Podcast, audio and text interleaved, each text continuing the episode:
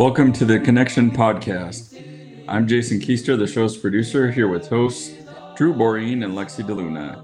Let's get ready to connect with somebody new today.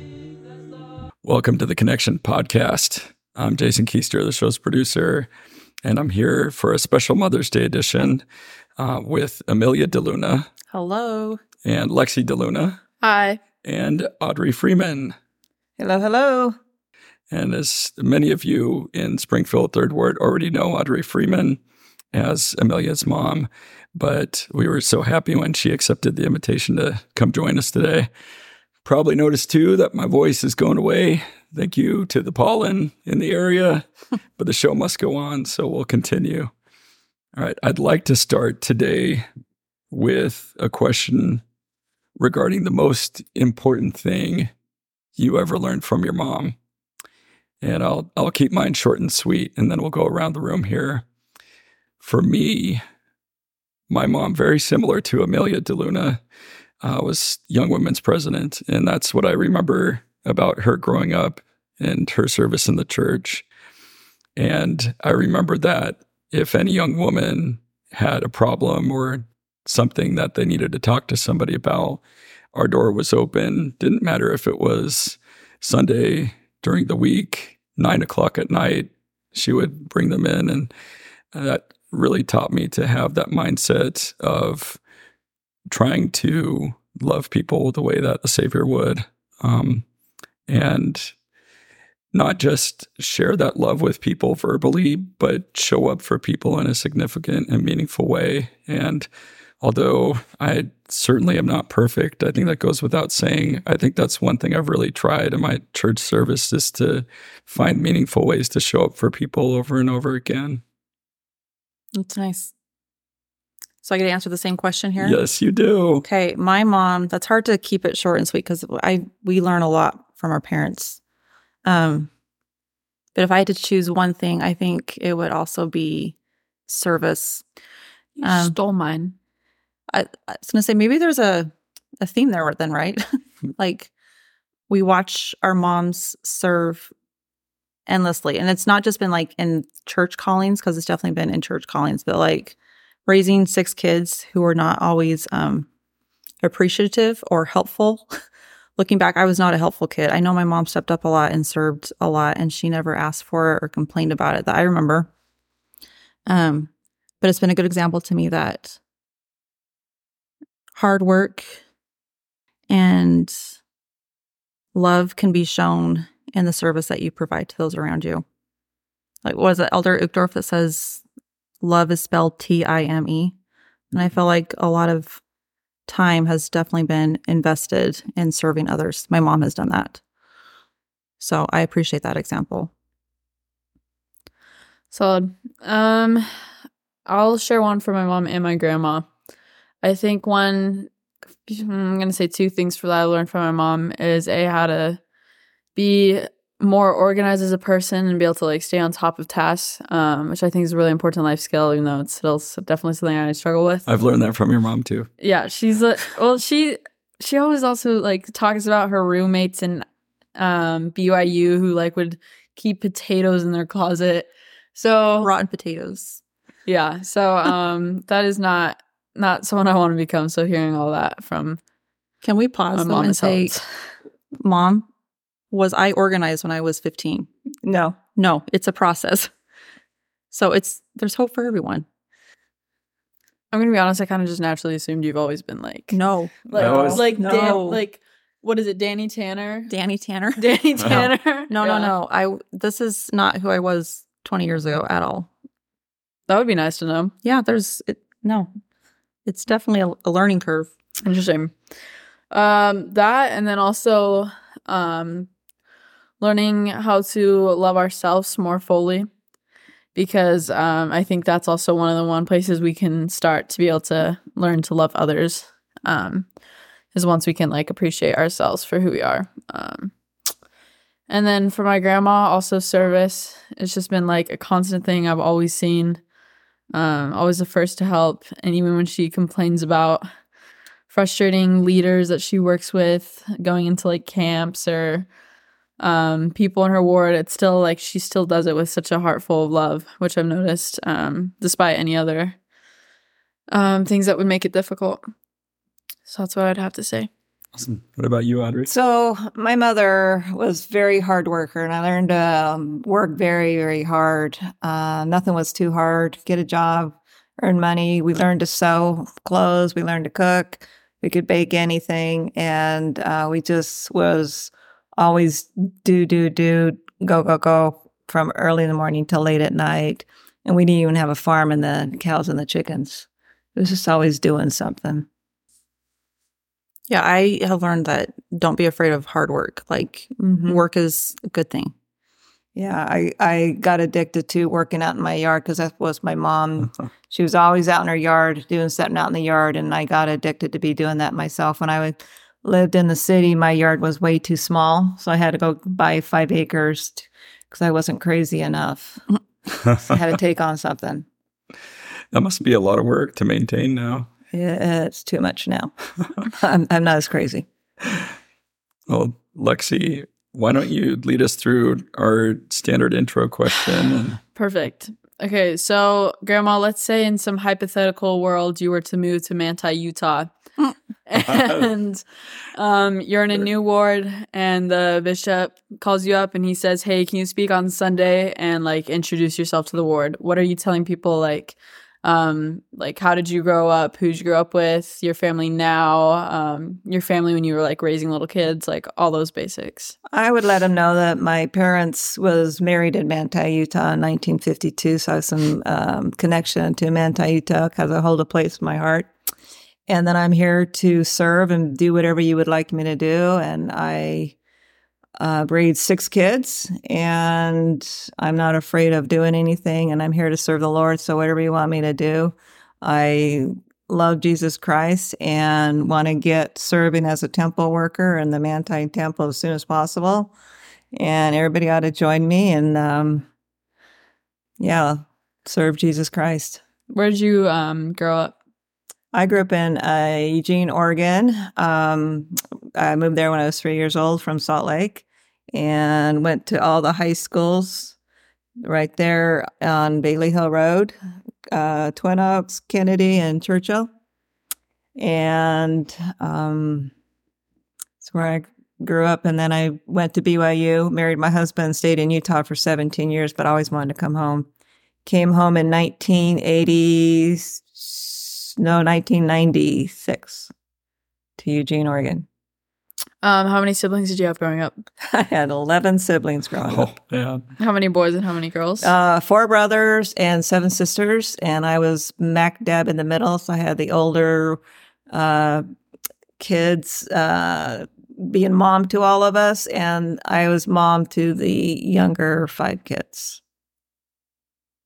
It's a lot of kids. yeah. What's that? It's a lot of kids. It's a lot of kids, but I wouldn't change out any one of them. Yep. Would you change out any one of your kids? I would not change out any one of my kids either. When I grew up, I wanted to be an only child. I wanted to, I wanted to have all that attention. But now that I'm older, I am so grateful. The Lord was smarter than I was. So when you don't get your wish or your heart desire from the Lord, He has a better plan for you. He doesn't want you to be an only child and a brat. Not the only childs are brats. no, No, yeah, they're not. They just they, they children. Uh, if if you have one child, you just give them all your love, all your attention. So when you have two children, you have to split it, and kids learn uh, not to be the only world of their parents, and so they learn to share. And so it's hard not to give your kids too much. Heavenly Father wants to pour everything down upon us, but He knows that that's not good for us. Just like it's not for our kids. So I have grandparents. While you were raising your kids, did you work outside the home at all? I worked outside the home for a very short period for my brother, but I worked at home and then I would take the stuff into town to um, every day. But I was always home with my kids. I never wanted to be a send my kids off to a daycare. I always felt that being a, a housewife and that's a not a that's kind of a bad thing to say nowadays. But a homemaker was my highest priority was taking care of my kids. But my husband and I didn't make a lot of money.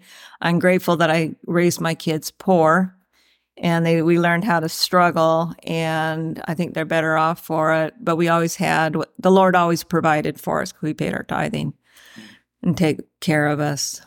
Did you grow up in the church? I grew up in the church. My father was excommunicated the year I was born, and he became an antichrist. When you read the Book of Mormon, um, Alma 30, it's Korihor story. That's my father.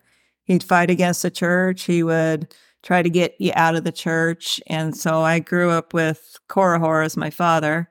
He was a narcissist. And so I, uh, my mother stayed true to the church her whole life, but she struggled trying to keep my dad happy, plus um, being a 12 part of the church. Yeah.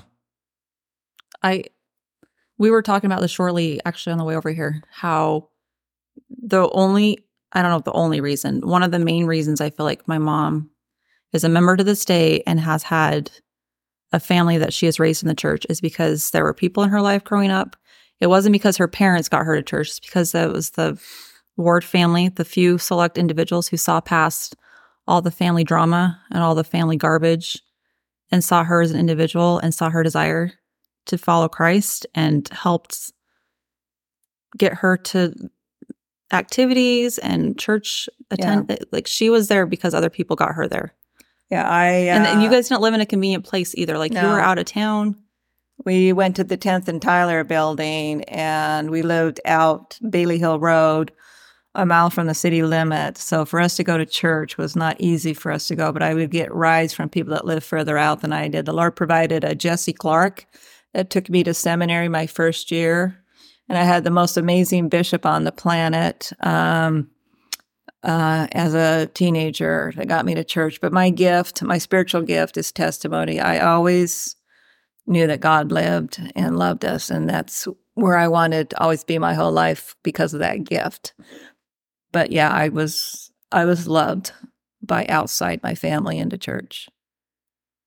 Yeah. Awesome. Well, I'm I'm going to go around the table here. I know we all have questions. Now let's start with Amelia. What questions do you have for your mom? Well, let's add in a little bit of humor. Um, Let's go. because I have a question that I didn't even know. I have never heard this story. Um, falling out of a car after a basketball game. I hope that's funny. Was it funny? Not at Or- the I was- time. I was going to say what happened. I was a senior in high school and I dated a boy. His name was Tom Stansbury. And he went to South Eugene. I went to Churchill. And he had this old 39 Chevrolet. And he um, picked me up to go to the game. Um, and Churchill won the game against South Eugene that that time we had played, I think we were playing in MacArthur Court. And um, after the game, he wasn't very happy that we we won. I remember I opened the door and sitting in the car and I roll the window down. I'm cheering to all my friends as he goes around a corner through the light. I roll out of the car onto the the pavement that was wet because it had been raining. Through the window, Grandma? I rolled out of the door Wait, into the, The intersection. Open? The door came open Oh man. and I rolled out into the street As he's through the light. I think it was uh, Patterson and let's see, down by MacArthur oh, Court, Patterson's by I know Patterson and What's 11th, that area right there by Oh um. Dairy Queen.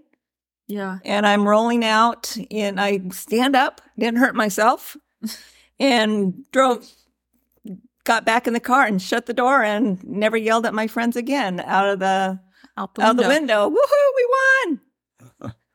Wow. so make sure Did your he- door shut. So was that just a faulty door? Or just I probably didn't shut it very well. It was a 1939 Chevrolet that was restored. It was an old car an even old back car? then. Okay, yeah. How sorry was he about that one? Oh, he teased me all night that I smelled like pavement. Really? wow.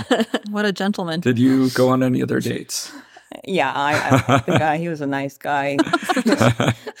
Only problem with him, he went to South. Oh my gosh. oh wow. It's funny. So were you hurt Yeah. at all in that process? No, or- not at all. Yeah, no never- scratches, no Never nothing. heard that story. I feel like that um kind of helps me out with uh I had I had like the question of like what was grandma like in high school?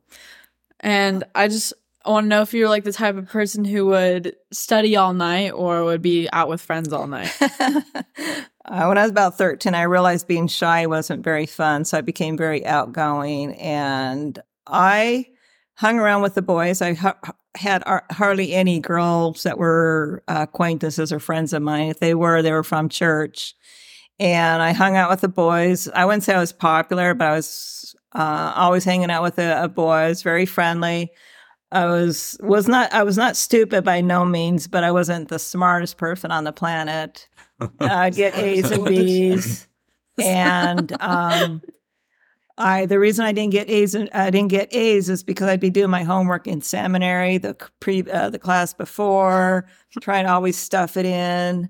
Always had good intentions of reading that chapter in that book, but I was a terrible reader, so I didn't want to read anything. But I could do math. I could I could outdo most people in math. When I was my first year in college, I went to BYU. There was this. Um, I took a math. I took calculus because I took it in college in high school. So I'm taking ca- calculus in in college, and I'm acing everything, and I'm impressing all these boys because I'm so smart. Well, they didn't know that I had taken the year before. It was just a f- refresher course, and so they were pretty impressed how smart I was. But I was just. Yeah. I will say I've always appreciated your. I I know you weren't like the most studious person in high school, but I've you've always um, shown me the value of education, and I think Mhm. my siblings have picked up on that too. You like Peter um, mentioned how you made him go to his graduation, like made him. Yep. made him education was valuable, and like you never stopped learning. Like you went back to school when you were um, like most of your kids had left the house to get your um, bachelor's degree.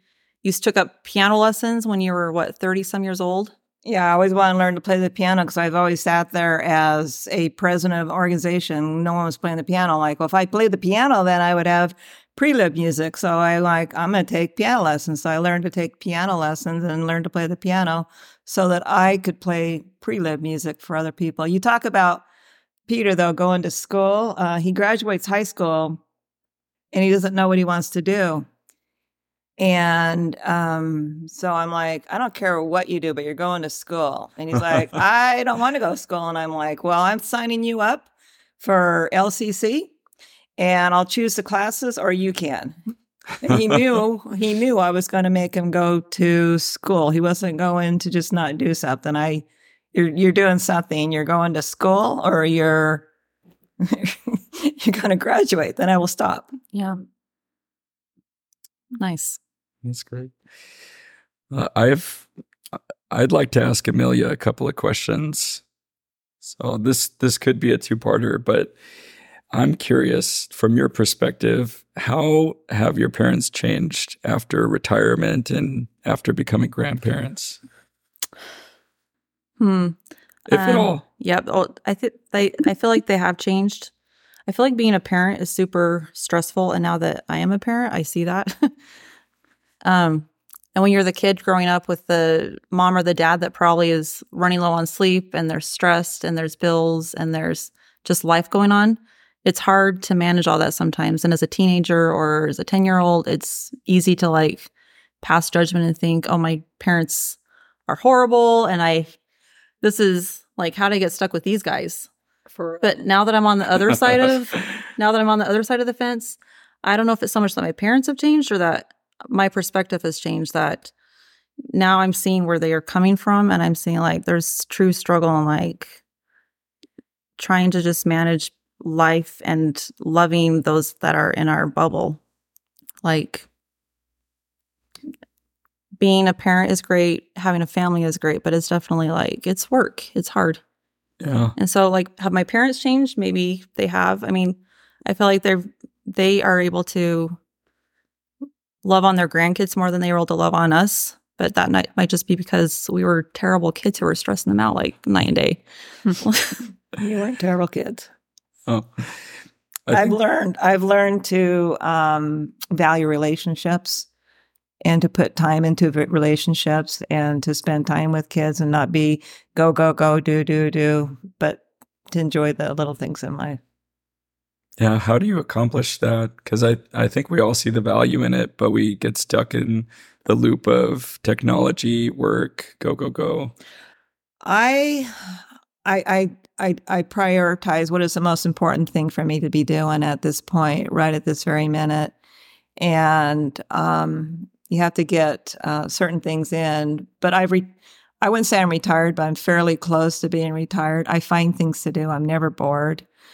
But if I was working all day, a little more stress of trying to get everything done as you work all day long, plus trying to get everything in. But we all have downtime. Whatever's important to us, what we have time for. And um, if you have time to watch TV, you have time to send a text Yeah. to show someone in your life that they're important to you in in your life. I love that my kids will put me in their in their life. I uh, have a grandson that calls me all the time on his little FaceTime. Um, so if they want to so do me, I do that. I, I appreciate that. Um, my my boys, Mark and Nick, will come over Fridays and have lunch with me if I'm around. And I get texts from Jill all the time and Rebecca and asking me for recipes. And Amelia just constantly and texts, you know, what's going on in her life. And I love that um, there's just all this stuff going on and all this relationship of everybody and putting it all in. At the end of the day, you didn't get everything done that you want to get in, but you got at least one thing that you wanted to get in. That was to text one person, let them know how much you love them. Yeah. Well, and sometimes that's the step you needed to take that day. Um, going back to what you said, Amelia, I think it's very relatable as a parent now, seeing my own mother and what she did. And I, one thing I wish I could convey to my own kids now is when they see something maybe that's unfair, I'm sure that's a conversation that comes up in your household too. You know, you favor this person Never. or whatever. Sarcastic eyes. Sorry. what I'd what I'd love to get across to him is maybe I do sometimes. I don't try to, um, but we actually weren't born parents, and I feel like we see that sometimes. We we see it that way when we're kids. Is that our parents were always parents, when in reality they're doing it for the first time. yeah. And that's what I always try to convey to my kids is, you know, I I don't have any bad intention, but I know for a fact I am not doing this exactly right all the time. Yeah. The, yeah. And uh, I I wanted to do a follow up question for you, Amelia. What did you do to annoy your mom and dad as a kid? What did I do to annoy them? I don't know. I was terrified of being in trouble. But if I was really having, okay, this, I would do this. If I was having a day and I wanted, it was my brothers. Like if I could get my brothers in trouble, that was satisfying. So sorry, Mark. Um, There, yeah, there was a couple times I would, um, well, for example, one time I would like write Mark's name on the furniture. Oh my gosh. If I can get Mark in trouble, that's that's the way to do it. did you know about this, Lexy? Yeah, I did. Yeah. Yeah. Mark would write his name on stuff. I remember writing my name on stuff too when I was a kid. Why would So you he own that that? from Like- me? I was, it's such a It, it's inherited. so stupid. Doesn't Brandon do that? I don't know. I'm just word to the wise. If you don't want to get in trouble, don't write your own name on something. Um, Brandon I- does do that. I He put has his name on my marked a couple places in the bishop's office. Has he? Wait, genuinely? Okay, Brandon Told is you. such a great role model. Wow. Okay. Oh my. Sorry. Yeah. Like what kind of places? Like Brandon was here. Yeah, he has Brandon and Liam both marked places on the whiteboard in the bishop's office. I think that's My good. board's a bit different though. Well, I mean, I think Brandon left like an old gummy bear on the whiteboard. So, I mean, You should write Wow. on a, with a sharpie on your whiteboard, right? Oh, I did that to grandma's whiteboards one time. um, um, LOL. going back around the room here, uh, Amelia, what other questions did you have? Um, well, I know my mom has traveled a lot and she's seen a lot. I always like I- when I would brag about my mom when I was 10, my brag would be that she's been to like all at the time it was all 48 uh, stateside states. Um, and she since has been to all the states now, but she's Mhm. been not just to the states, she's been around the world and she loves it. And she always has um, stories that she comes back with that are just great to listen to and to hear about the culture and the people around the world. So, mom, if you, I mean, with all these places you've been to and whatnot, like, what's your takeaway from that, or where would you go back, or what's been your? It's hard to choose a favorite, I know, but or what what do you have to say about that? Well, when I was on my Norway cruise in August, we landed in um I call it Dringer, but I don't I know I'm saying it wrong. And it's a fjord it's at the end of a fjord um in Norway. And we landed on the cruise ship and I woke up that morning with two two mile mountains on both sides of the ship. So you're just in this huge valley.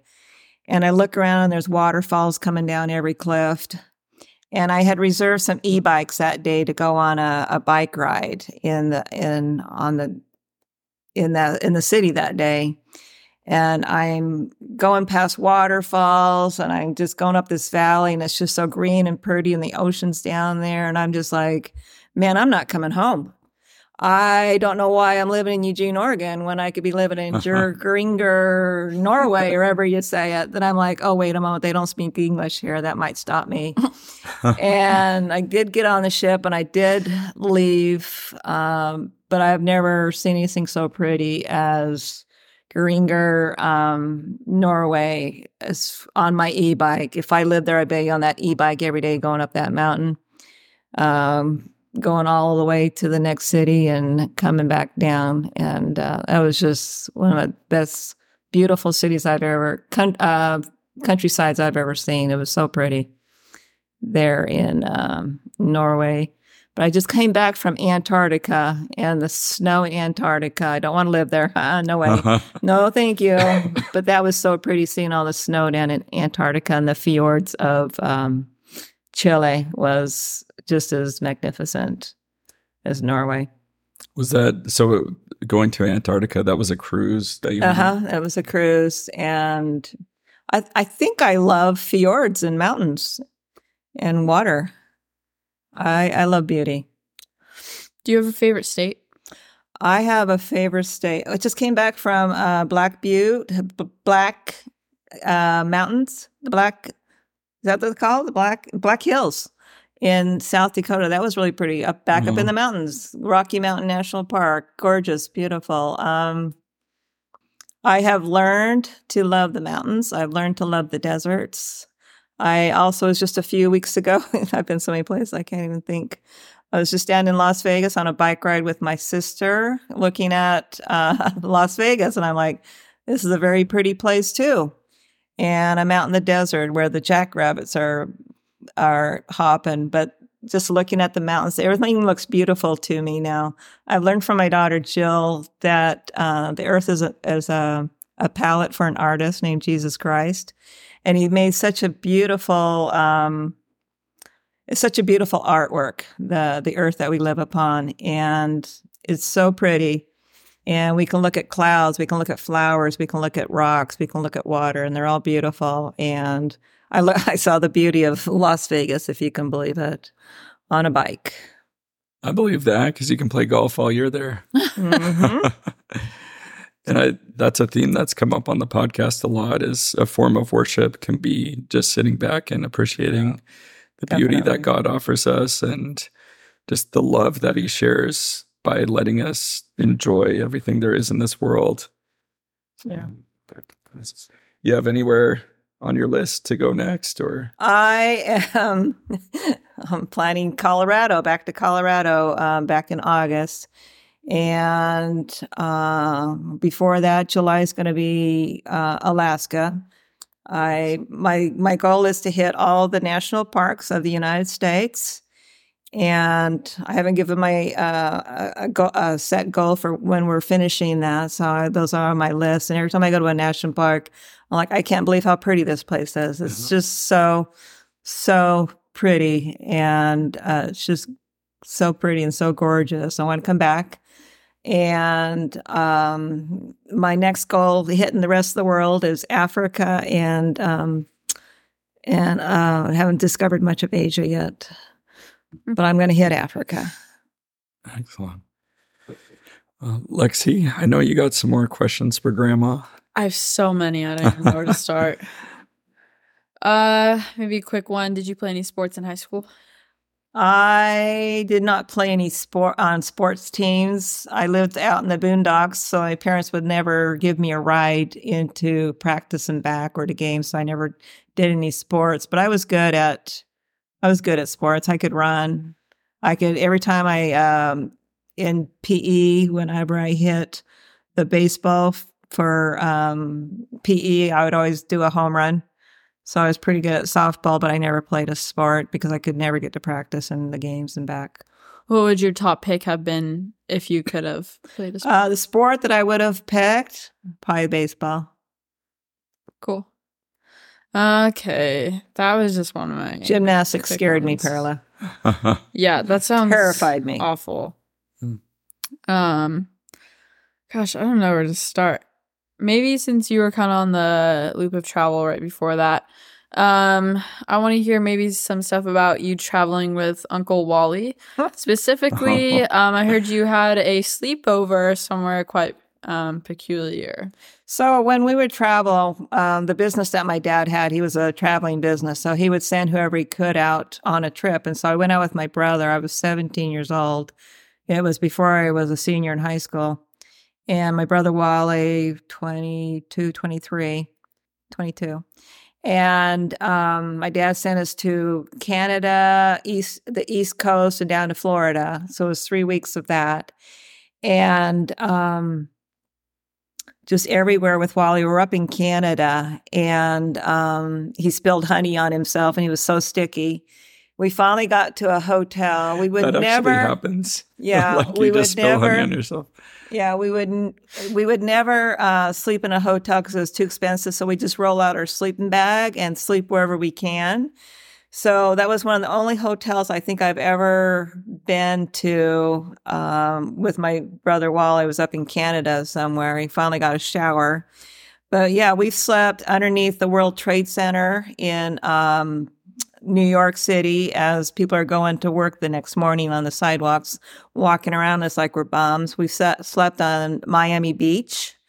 Um, with uh, the waves coming in, just a place to sleep. Those are two that I can remember. I fro- I've been frozen to death. I have oh with my dad. We're in Ohio. I don't know how anybody lives in Ohio. Um, yes, Jill, and um, Jill hates Ohio, and um, she has nothing nice to say about it. I remember being in Ohio, and we're sleeping out just some random place, and my dad was in the cab on one side and I was in the other cab on the other side. And it was so hot, I'd roll down the window and all the mosquitoes would come in. And you'd be like, oh, oh, oh. And um, you'd be swatting. so you roll the window back up and you're like, oh, too hot. You roll it back down. The mosquitoes would come in. I don't know anybody lives in Ohio. I just don't get it.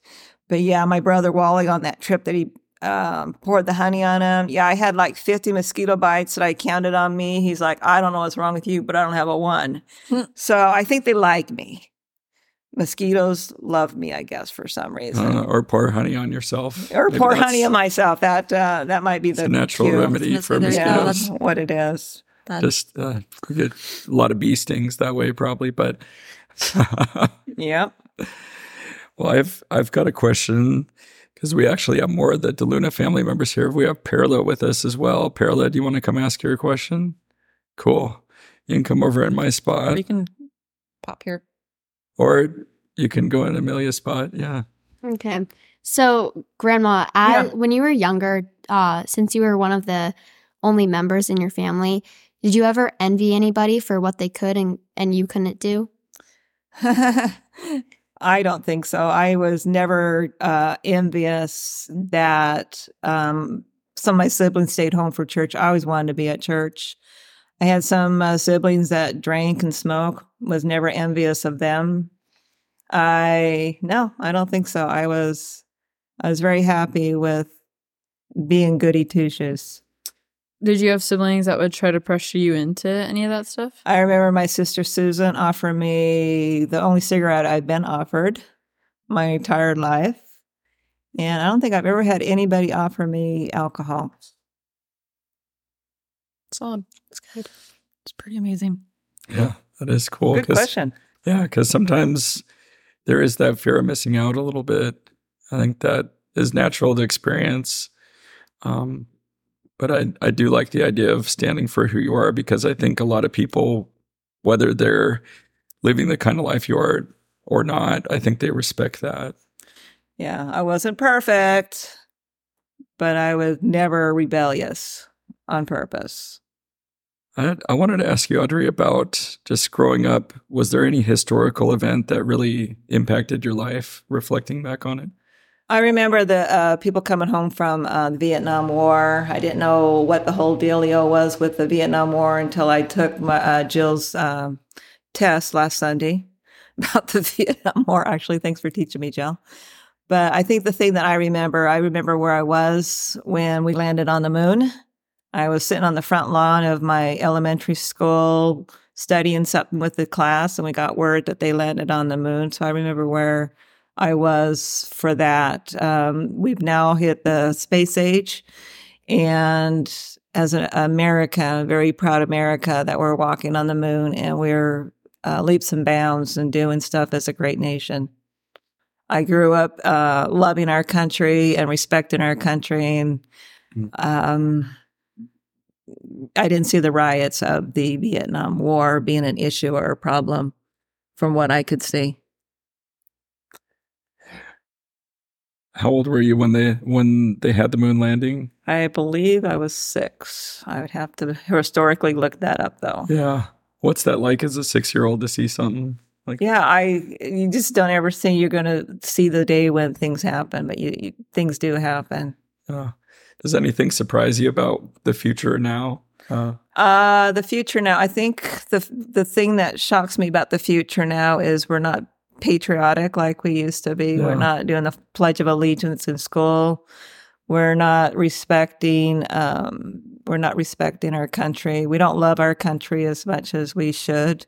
We fight, we're bickering, we're fighting against each other and we're calling everybody hate out all the hate crimes, but I do see that we are way more um, civil when it comes to races mhm. the Hispanic, the Asians, the the blacks, and the and the Caucasians. There's not a um, division as much as there was before. And when it comes to race, I think we're may, way more um, tolerant of race than we ever used to be. Oh, it's really cool. See, I was in a totally different lane. I was thinking there were going to be flying cars when I was a kid. Right? I was I thought that, but I think you're right. Some of the social change that's happened, and then just even looking at the impact of technology and cell phones, I I don't think I ever could have imagined in my brain what that would look like. I think the thing that blows my mind the most by far is we pay for water. by far. I remember standing at a Coke machine and I'm like getting a Coke for whatever price it was. And I'm like, um, yeah, who would ever pay for water? And now we're paying the same price for water as we do for a Coke. I didn't think that day would come. Yeah. Um, I have another family question. What about you and Amelia is the same, and in which ways are you different?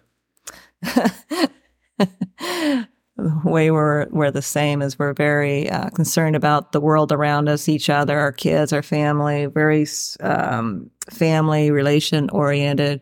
We want a perfect world. We want everybody getting along, everybody loving each other, and we want everybody loving the gospel and loving Jesus Christ, and we want the best for everybody.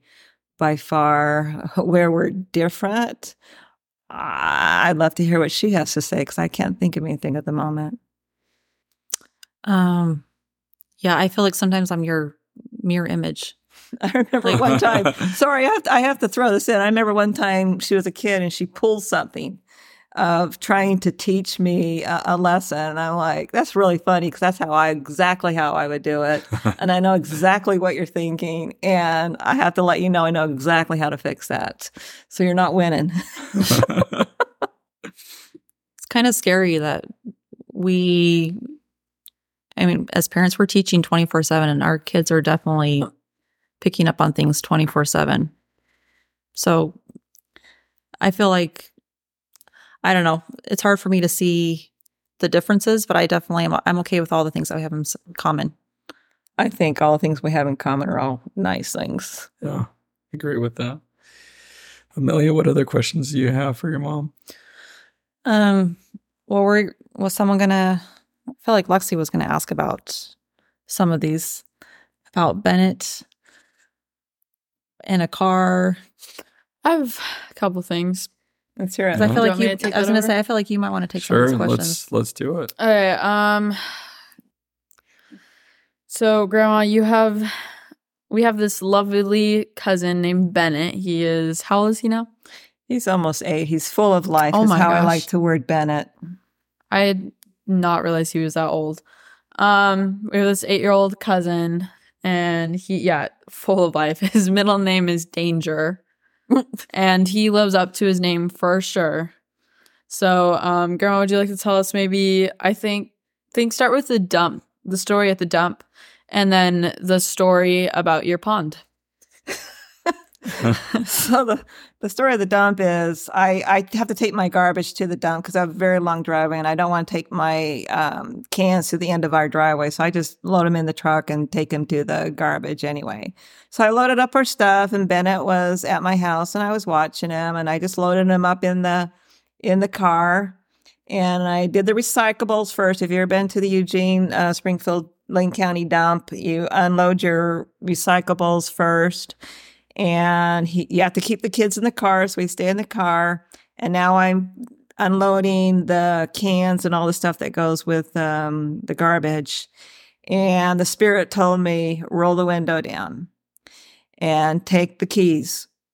And so I put it in. It's it's a stick shift. So I put it in first, put the brake on, and started doing my thing. Left him in the cab. I un, uh, I let him unbuckle because I didn't want him feeling like he wasn't having any fun. And next thing I know, I see the truck rolling away with him going. "Ah." So because I rolled the window down, I was able to um, open it. the door because he had Yeah. locked the door on me, and I pulled the key out. No, I put my foot on the brake real quick, but yeah, it it, flo- um, rolled a few feet, and then I put it back where it's supposed to. Emptied my garbage, put him back in his car seat, and came home and thought, "Do you tell the parents?"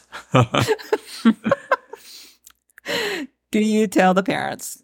Bennett also, when he was probably about three years old, came over to my house and he saw my little fish pond, which is about two feet deep, and there was some ice on it. And I don't think anything of it. And I'm doing my thing. And next thing I know, he's in the pond, all wet, because he has to walk on the pond. The ice was really thin. And yeah, you don't let Bennett have a moment. Do you tell the parents? Do you tell the parents? Did you have any? Do, do you tell the parents moments with the Delunas? I don't have to tell the parents when it comes to my other grandkids because those other grandkids just tell the parents anyway. yeah.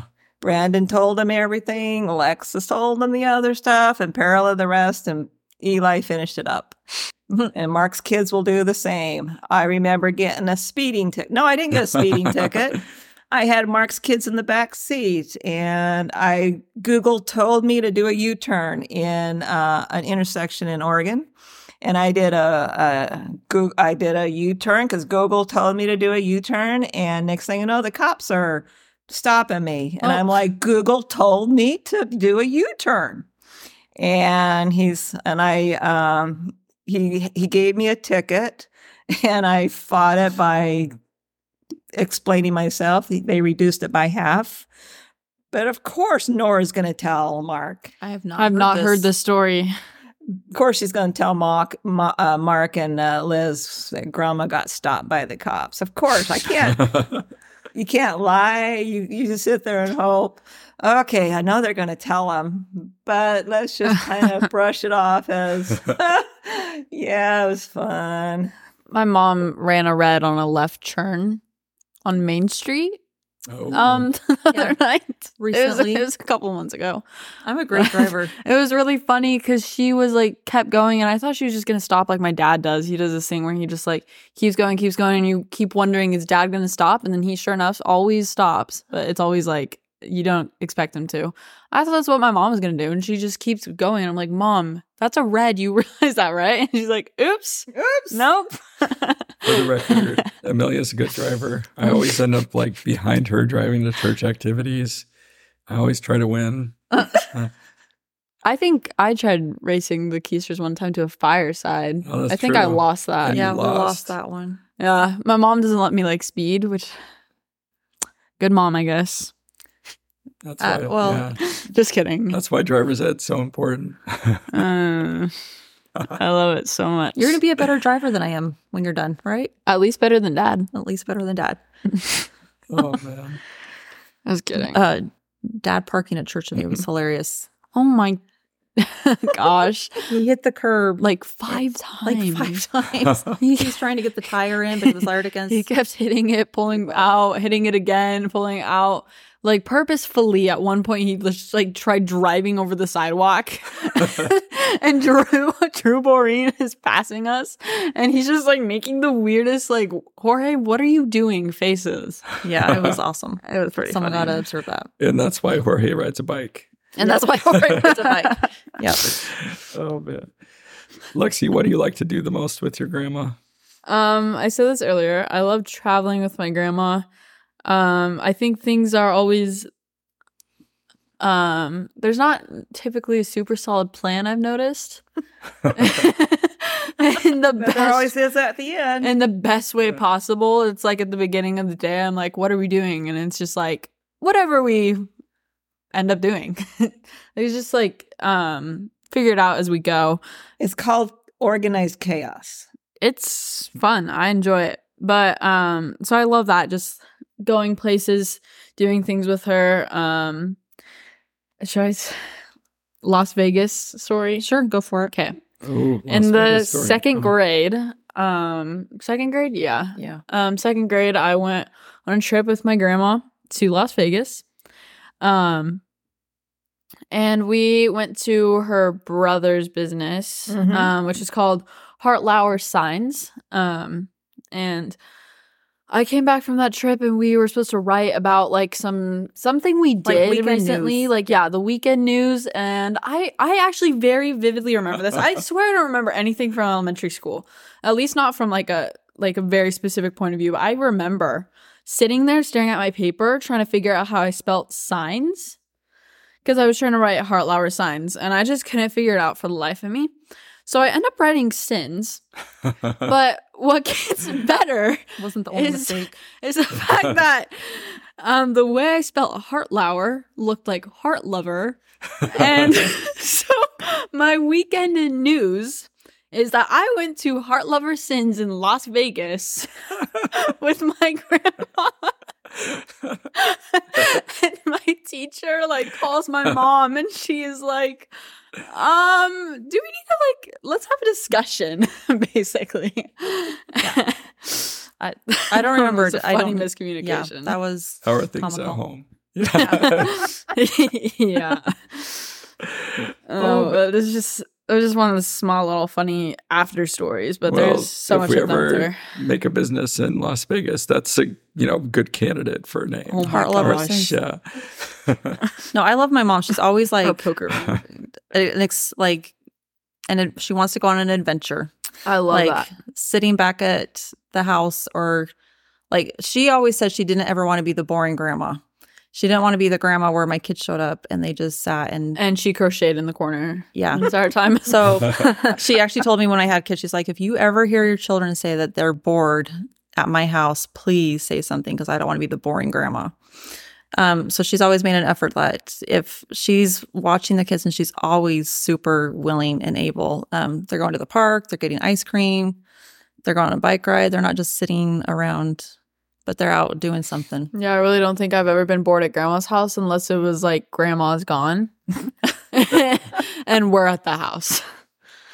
But, and I, yeah. I think it really shows just from an outsider perspective, you know, when we're talking about Brandon's farewell or we're talking about doing this podcast, I hear from your grandkids, oh, you got to talk to my grandma. Like, and I think that's pretty cool. She's pretty. I cool. learned to be a grandma from watching um, Faye Babcock uh, interact with her kids. She's from Eugene First Ward. Because I didn't know my grandparents very well, and my mother didn't do much with her grandkids. And so I'm like, I want to be the really cool grandma. So I learned, oh, you're supposed to go to ice cream? I know how to do ice cream. Oh, you're supposed to go swimming. I can go swimming. And so now I'm just, uh, I don't know how to stop. it's too much fun. I want to show my grandkids the world. I want to take them to Geiranger, uh, Norway, and we're all getting e-bikes. I'm going to show you the ride of your life. we should get um electric scooters in That one, Salt Lake City. Not not only does my mom like to travel, but she's really good about finding like amazing deals traveling. And she won't just keep it to herself. She'll like share it and she'll bring her grandkids with her or the family. Like Perla when she was in were you in third grade? When she was also probably writing something for school, grandma happened to see it. And it was something like was it second grade also? Oh, second grade's a good year for the Delunas. Um, she said something to the effect of, I want to go on a cruise because I've never been on one, which is like a huge huge Let her tell the story, Mel. I was gonna say, you want to Oh, tell it, Do you want to tell the story? Yeah. Jump on. Just like out of curiosity, though, if I were to write a school assignment about how I really wanted to go somewhere and I happened to show it to grandma because I was proud, well, Mark like- always said it never hurts to ask. right? Christmas gifts, possibility? No, I'm kidding. Lexy, Lexy, actually, Heart Lover Sins could be a Taylor Swift song. Oh my gosh. I told my mom the name of a Taylor Swift song today and she freaked out. So All right, Perla, your story. Okay, Right. so I was in second grade and I wrote a story about how I've always wanted to go to Mexico because I was so jealous of my siblings because when my mom was pregnant with me, uh, they went to Mexico and I wrote, I want to go to Mexico because when my mommy was pregnant with me, I couldn't go and they went to Mexico. So my grandma took me on a cri- cruise to Mexico. the family on There you go. I got it wrong because grandma can find a great deal, and she loves having an adventure with those she loves. Yeah. I also I feel like this happened more so elementary, middle school. It was like grandma would say, "Oh, I'm going to California. I'm going to Utah." And I always make some comment about I wanted to go, and then it would be taken actually like oddly seriously. and it was nice cuz it was just like I had no importance of being at school in middle school and elementary school. Now it's like I can't miss like hardly a day without being behind. But I remember just like those spontaneous, like, oh, I'm now all of a sudden going to California next week with my grandma.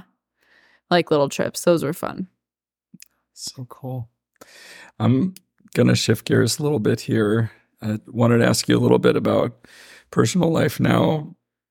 What's your favorite thing about your husband? My favorite thing about my husband is he can fix anything. Uh, today I noticed it um, a lot. I'm sitting there in the bishop's office as someone's talking about how they're struggling with the testimony. He's fixing that. He has this very strong testimony in the gospel of Jesus Christ. He can, uh, he knows every story in the Bible, uh, New Testament. He knows all the stories. He can remember everything. He can fix washer and dryers that need fixed. He can fix uh, computers. He can fix most things. He just knows how to do stuff. He's just so willing to do that for whoever asks him to do. He's just very, very kind. I think that's what drew me toward him. But I've heard through studies of psychiatrists the things that draw you the most to your spouse is the thing you that you fight about the most. So he's always trying to help somebody. And I'm kind of selfish with him and his time. So I'm not very happy that he's always running off fixing something or doing something. And that service oriented that drew me to him, but he's so willing to do help somebody. Oh, that's cool. Actually, I'm going to improv here, but Amelia, what do you enjoy the most about Jorge? That's why I was, I was just thinking that's funny because I think what attracted me to Jorge is his sense of humor. Like he can be so personal with anybody mm-hmm. about anything. Like nothing is off limits with him, which was Nothing. which was great when we were dating because we like we could have conversations and they were great conversations. But now on the as his wife, it terrifies me. Sometimes I'm like, I can't say that to people. Like but, but that's true. It, I was gonna say in the trap fam. Yeah, he's chat. he is funny. And I think like he has a good sense of humor about life. Like he doesn't take anything too serious. Which maybe he should. maybe he should, maybe. but I also feel like sometimes I feel like you guys compliment each I other. I feel like though. sometimes I take Yeah. things too seriously. I know I take things too seriously sometimes. So it's a good good balance for both of us, I think.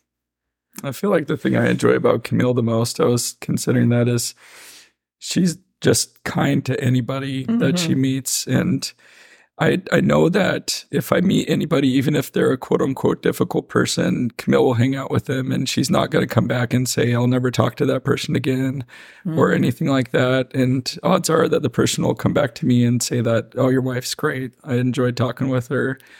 Uh, even somebody that might find me to be not the their favorite person. Camilla is yeah, she does always like exude love for people around her. Yeah, that's it's very true. All right. Well, Amelia, do you have other questions for your mom? Um, what are you most proud of, Mom? what am I most proud of? We're not supposed to use that word. My husband will tell you. What are you But- most pleased with, Mom? I that's what my husband will. I'm very I'm very proud of my kids, my grandkids. I'm very proud of what they have become. Uh, I think um, uh, Amelia and I are best friends, and her kids and I are all best friends, and her husband and I are best friends. I just love the Deluna family. I would say that also about Peter and Amy. I think Peter is my best friend and Amy's my best friend. And I just love my two little best friends, Bennett and Parker. They're just my best buddies. And I would say Mark's my best friend and Nora's my, um, can I say she's my favorite uh, granddaughter? No, I can't say she's my favorite granddaughter. They're all my favorite granddaughters, but they're all my best buddies. Tessa, uh, Nora and Darcy. And Then I have my kids that are not married, and I just love Nick. He is my little peacemaker. The other day, he uh, saved my marriage, and that's what he does. That's what our coworkers do, right? They call us out when we need to be called out, and he's just um, such a uh, a nice pers- uh, person. He's such a nice son. He he does so much for us, and I can't even say enough about Jill. How she's changed my life. She taught me to love the temple and taught me to love nature. And my youngest daughter Becky, she's just the joy of my life. Um, she is. I had a dream that I was going to have a Rebecca. She is a gift from God to me. To and I don't know exactly why I feel so fortunate to have all six of these kids in my life and their spouses and my grandkids. And I just feel so blessed. And I'm just so proud of them, proud of my husband. And I have so many friends. I'm not going to name a one of them because I'd miss one of them because I love them all. And I just love my relationships and all of what I have with all of them, of my kids, my siblings. And I'm just so proud of them and I love them. Thank you. I think it shows you do love spending time with people around you. Like you're always, like I say, you're always busy, but you're always busy with people. I'm busy with people. Yeah. Mom doesn't like that about me though. It's not that I don't like it. It's just it's exhausting. Exhausting. It's because she's the one that has to drive me places. You start stuff. you start driving, Alexis, your world's going to open up. no, it's a total like that is such a talent in life to be able to have energy Yes. and love and to just be able to spend time with those around you. But for sometimes moms who don't have that time and that energy and that talent, it's exhausting. That's why when there's missionaries, companions go out, one of them has that energy and the other one has the other talents. What? Other talents are always good. Nice. Yep, absolutely. Um, Lexy, what else do you want to talk about? I have sorry, I have a couple of things. Um, I think first off I'd like to ask you what are stories you found out about and you found out about them, but in reality the story had happened like five years ago.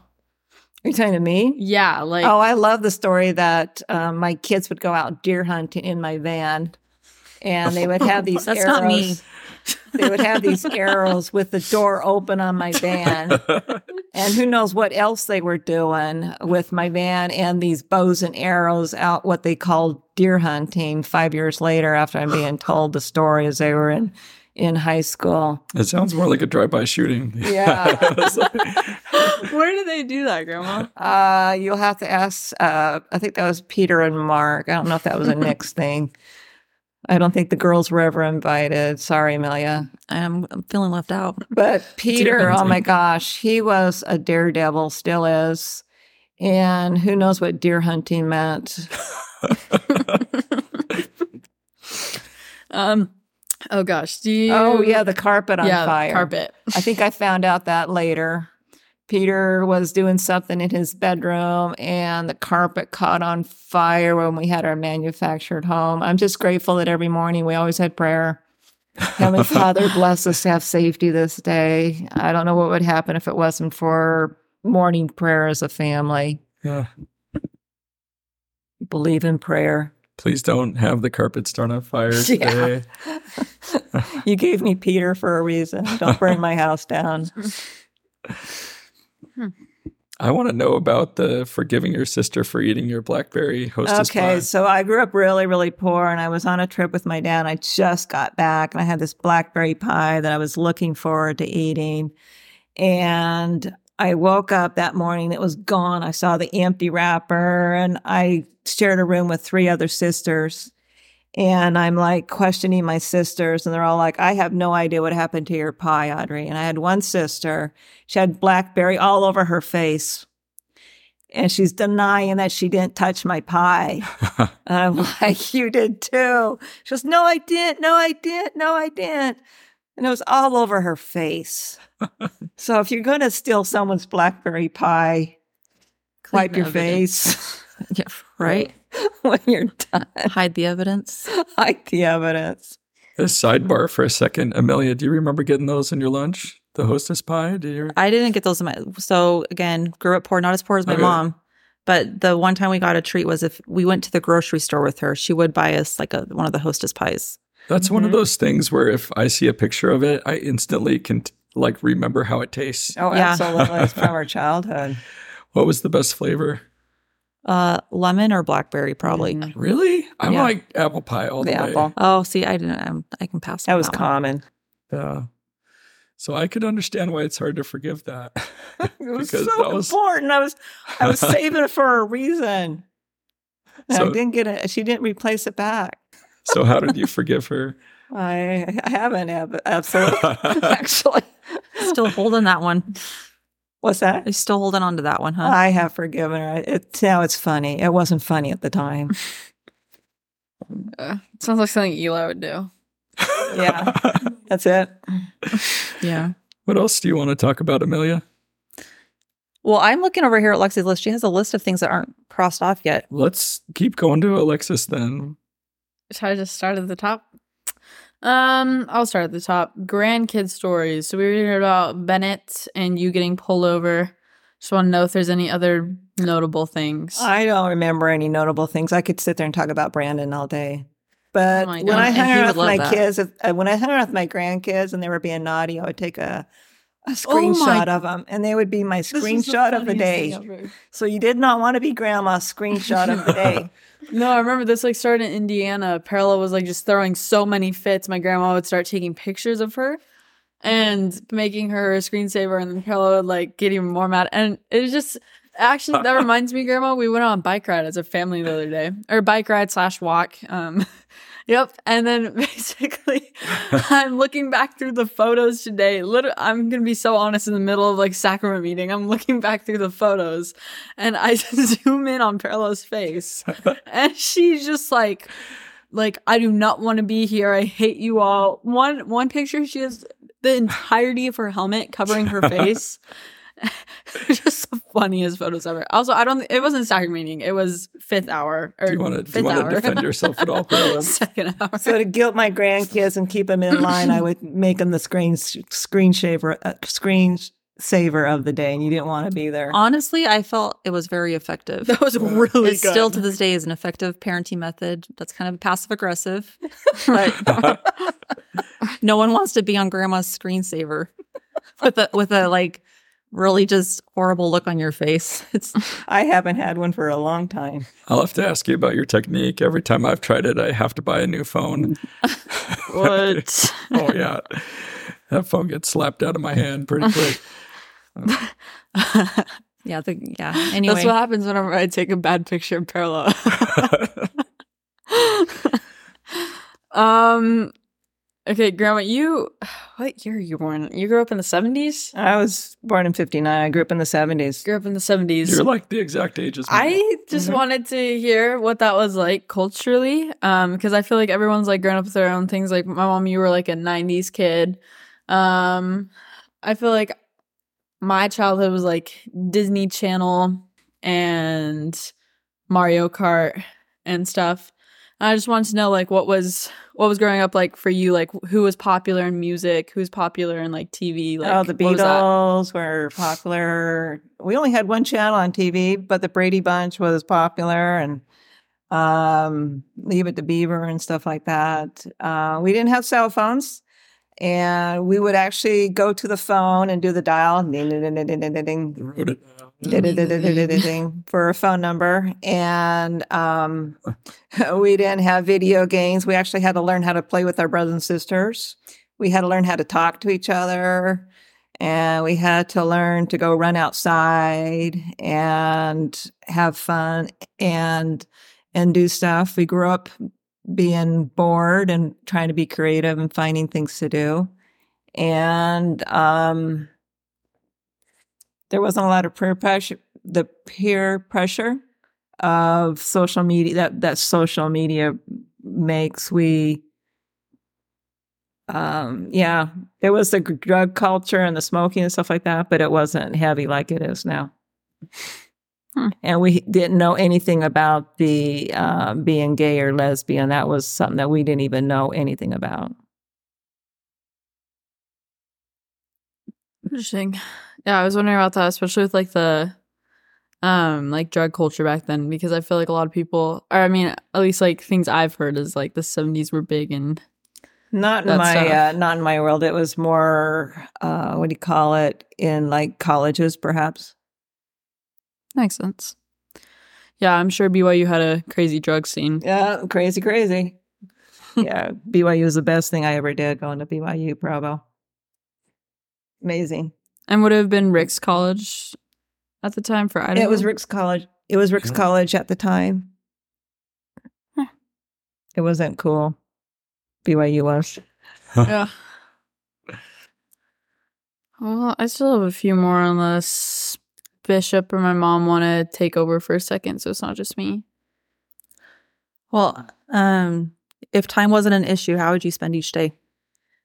Uh man, when I came out of the temple on Wednesday, I just wanted to sit there in the sun, looking at the spring flowers at, on the temple grounds, just sitting there with the good people of the earth, coming to see the the um, see what the temple was about, and to be there with the people that work at the temple. It was so pretty, just sitting there at the temple for a few moments that I had and just being there in the sun. I love sitting out in the sun. Beach would be fun too. Mm. Oh yeah, absolutely. I so you're talking about the garden. I've Yeah. always respected and to this day I still ask you gardening questions because I feel like in my mind you're like the garden expert. Like you have always made it a priority to have a garden that was well manicured and like beautiful, like a place that people would want to go to. Like where did that come from your mom or was that something that you just enjoyed? I think that came. I think that came from my dad. Um, my mom was uh, big into that too. My dad loved the beauty of the tulips, the rhododendrons. The um, he wasn't into daffodils. I love daffodils. Um, I always look forward to spring and watching the the flock plant grow on the um, outside on the steps and the daffodils coming up. I always asked my dad why he didn't plant more daffodils, so he started planting more daffodils. Um, but yeah, he loved to grow flowers. My mom's thing was vegetables. My dad was uh, into the flowers. I didn't think a tree was, was worth uh, planting unless it flowered. I now think differently. I think uh, fir trees are just as pretty Okay. as a flowery dogwood. But I love to garden. I think from my dad, he was he was an artist when it came to plants. Thank you. I saw you mention that activity day leader is one of your favorite callings you've had. Oh, I love being active. I love playing with girls. I'll, I'll take boys to that age. It's just so fun, and I don't have I don't have to ask in presidency meeting what they want to do. I got to do what I want to do, and I can just go have fun with these kids. I don't have to. It's no class presidencies. It's just the leaders get to decide what to do and you go do it. And i can plan to go play with them however i want to play with them. It's like hanging out with eight grandkids at one time and having go fun with them. And you can teach them the gospel you're making things um, and when you have when you've been uh, hands laid upon you and been uh, set apart for that calling the lord blesses you so you're being blessed to just go have fun with kids is how i look at activity days That's I, that's relatable. That's the way I see working with young men and young women too. yeah Um, and yeah, I feel privileged to be there for sure. hmm It's a Um, great attitude. It's not a I have to do this job or this is my job. That it's a responsibility, but it's an opportunity for you to go enjoy spending time with people. spending time with more That's a, a blessed time, a set Yeah. apart time. Yeah. I love kids. It's been it's in my patriarchal blessing that I will be an influence with children. I just love I love children at all ages. I think they're all really fun at every age. They all have something that they contribute at different uh, ages in their life. It's just really fun to hang out with kids for Mhm. me. I think that's cool. Um, and we actually had a stake conference. I think it was a couple of stake conferences ago where they actually talked about the importance of sharing the patriarchal blessing with your family. It's your family's blessing, not just yours.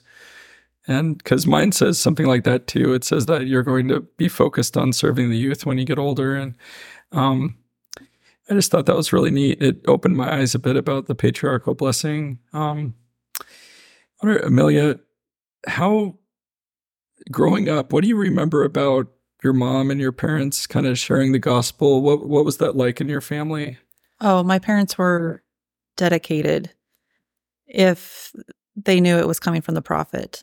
Um, my mom could probably say this better from her point of view, but from what I noticed is we had scriptures every day and we had family night once a week and we showed up to church on Sunday and my parents attended the temple. Um, and were we great participants in that process? I'm sure we weren't because I, as a parent now, I see how family night goes and it's not always smooth um, Or finishes. or finishes.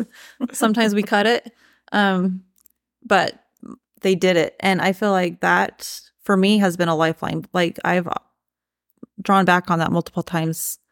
Like that was definitely a building block in my testimony and in my faith personally. What I was going to say, we made that difficult on you, mom. but what kept you doing that? I mean, I know, but in your words. I determined one day I was going to do it, uh, no matter what happened. And um, it's easy to stop doing it because things aren't working out or justifying something. For example, it's easy to say we don't need to do family night because we'll count watching Monday night football or we'll count that we went to, out to dinner tonight, or we'll count um, going to grandma's house, or we'll count. Pretty soon you're counting everything. Before you're not counting anymore, it's just gone.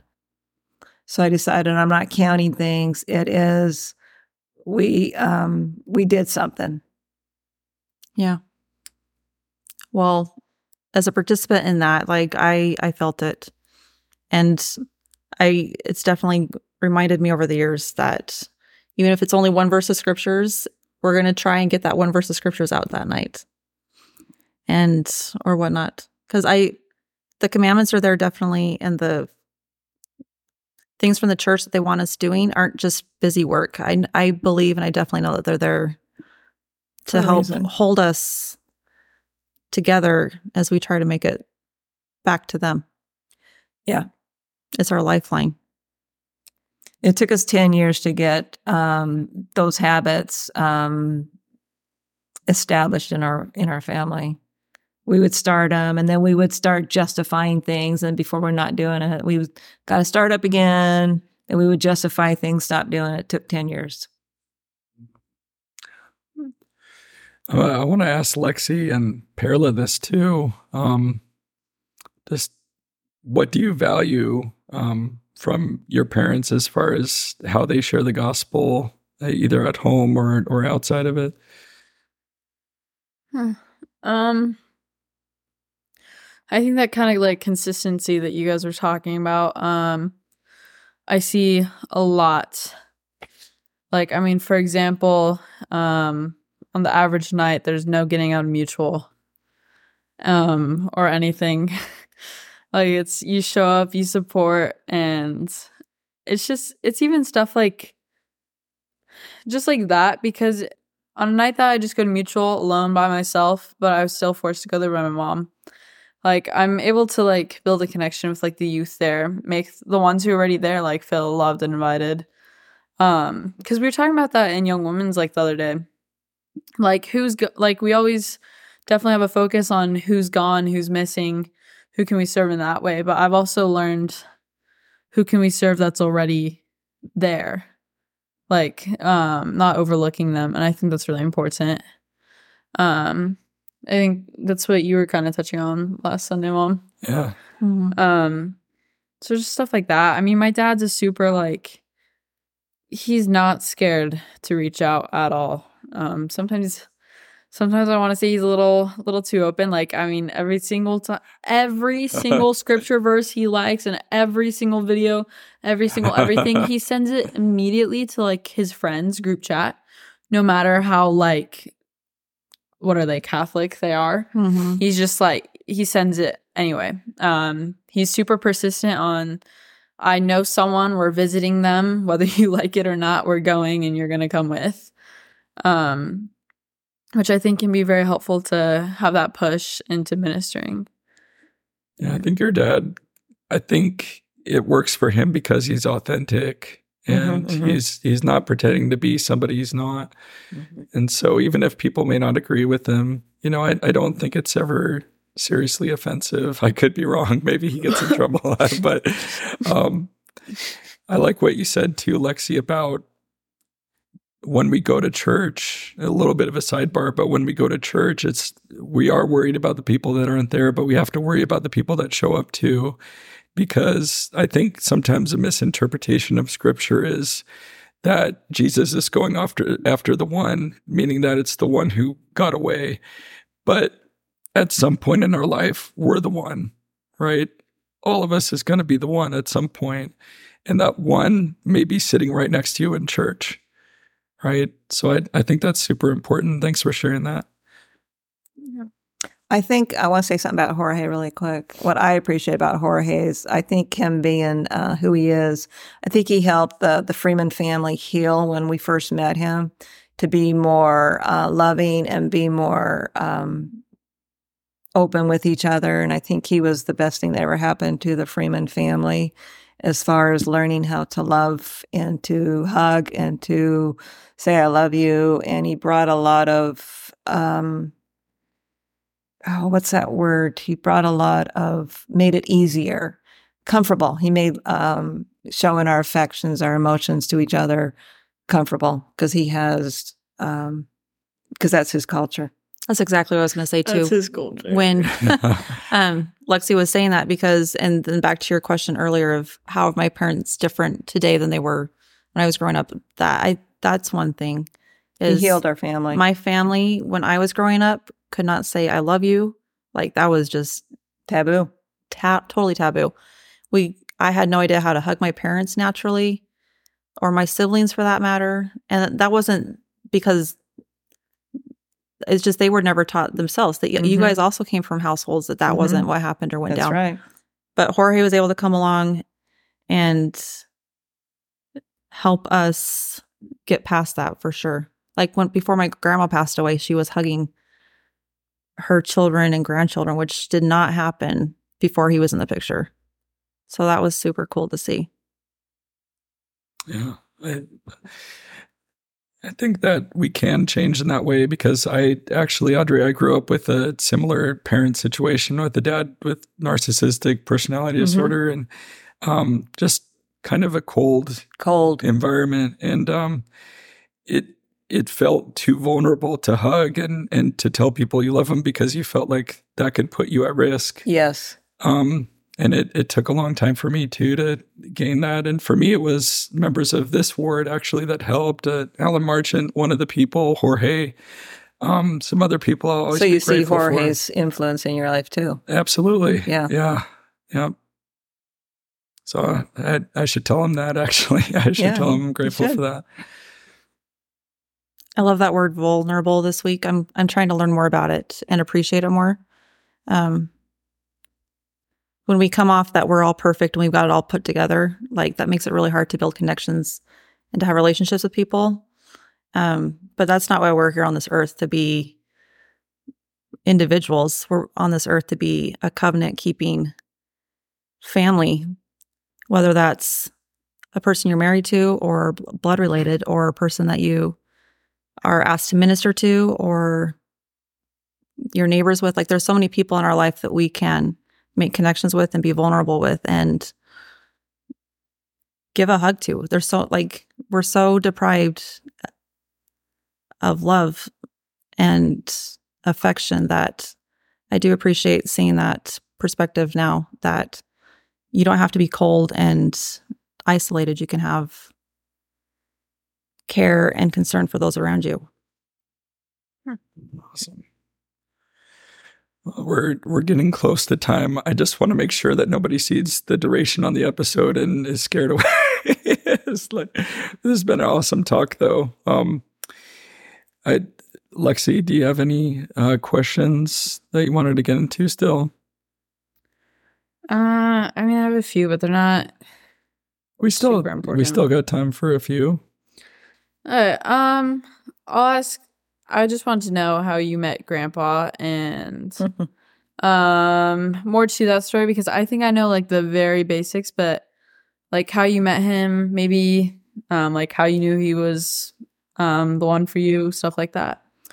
Well, Grandpa and I met at uh, in BYU at a dance class. There wasn't enough uh, uh, boys in our class, so we were told to go back and uh, recruit for the next class. And um, Dad's sister was in the class, so Dad, uh, Grandpa's uh, sister. So he came and joined the class. There's still twice as many girls as there was boys in that class, so we had to share. But we did a um, final together. So I got to know him from doing the final. Then I went off home for Christmas and he lived in Provo. So he went home for Christmas and I came back and didn't see him anymore. And I met him in March, the 1st of March, at a fireside that they had uh, the first Sunday of Mar- uh, each month with a member of the Quorum of the Twelve or some general authority.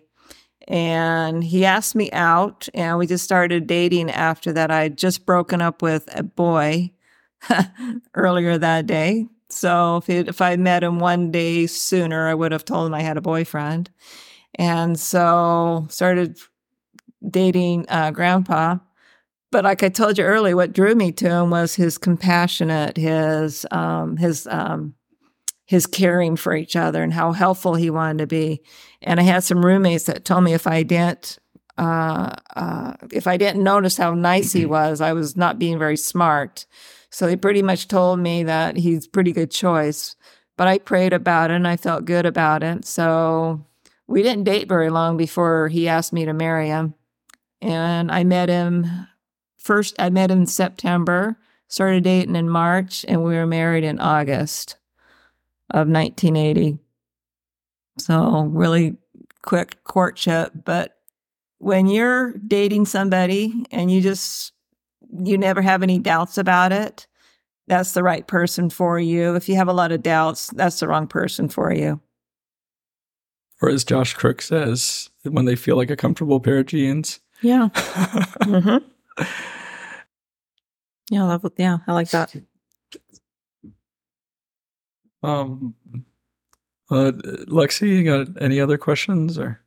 Um, I think my last one will be you're talking about um like what role being a member of the church has had in your life and you put something down about seminary and i just um i mean first off i was just wondering if you're talking about like seminary like when you attended or if you've like um helped out since then It was when I attended seminary. Seminary to me was starting of a time in my life, my testimony. That's when I read the Book of Mormon for the first time. Where I started going to a, a class every morning before school, learning of the gospel. I think seminary for me was learning the gospel. It was principles of gospel I probably have heard my whole life, but now I'm it, um, I'm taking them in. I'm learning them. Um, we shouldn't do this. We should do this.